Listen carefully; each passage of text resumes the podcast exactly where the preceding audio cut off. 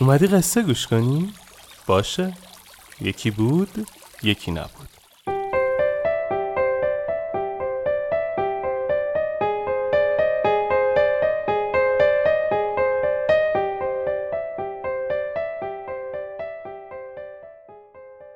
وقتتون بخیر.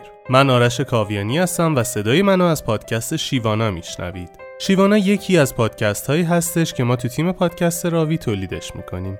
توی هر اپیزود پادکست شیوانا من یک قصه از شیوانا رو براتون می‌خونم. پیشنهاد میدم پادکست دیگه ما به اسم راوی رو دنبال کنید و گوش بدید. توش قصه آدمایی رو تعریف می‌کنم که یه چالشی قصهشون رو شنیدنی تر کرده. مطمئنم خوشتون میاد.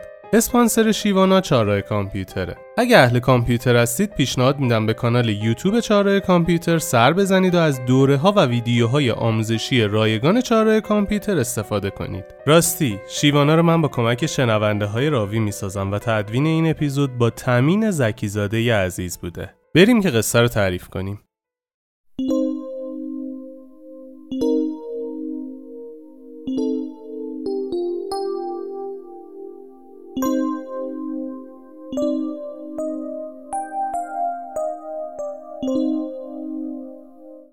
توزیع امید زمستانی سخت بود و دهکده شیوانا با کمبود مواد غذایی روبرو شده بود. به خاطر سیل و خرابی پلها و جاده ها امکان کمک رسانی از دهکده های دیگر فراهم نبود و به ناچار اهالی دهکده می بایست در مصرف نان و گندم صرف جویی می کردند. به همین خاطر انباری بزرگ فراهم شد و تمام گندم ها در آن انبار جای گرفت و قرار شد یک شخص مناسب به عنوان نگهبان و مسئول توزیع گندم ها انتخاب شود.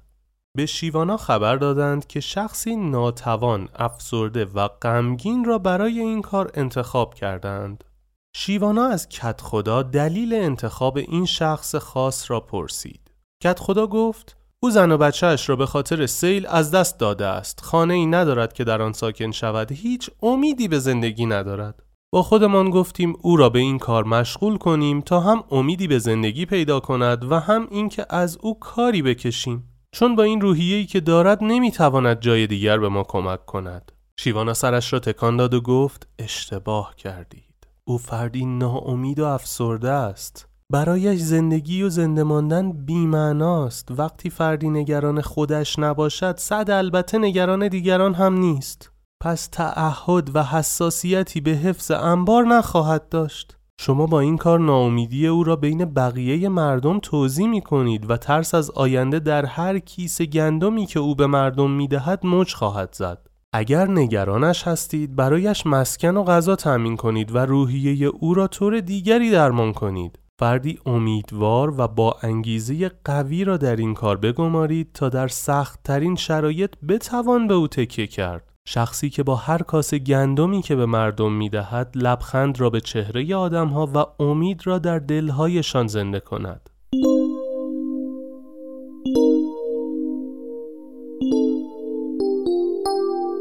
اگه راوی رو گوش داده باشید می‌دونید که آخرش یه سری قول و قرار می‌ذاریم تو شیوانا یه مقدار داستان فرق می‌کنه. اینجا از شما می‌خوایم که برامون کامنت کنید که این قصه چه خاطره ای رو براتون زنده کرد یا شما رو یاد چه شرایطی انداخت و چه درسی ازش گرفتید و در نهایت چه قراری با خودتون گذاشتید. مثل پادکست راوی آخر قصه اینجاست. اما قصه آخرم این نیست. آخر قسم اما قصه آخرم این نیست. آخر راهی که باید من ازش بگذرم این نیست. خستم از هر چی رسیدم. اگه پشت سفری نیست برکه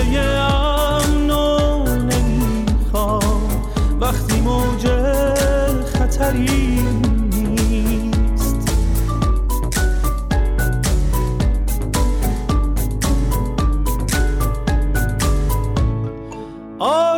آرزوهامو برای خاطراتم دوره کردم.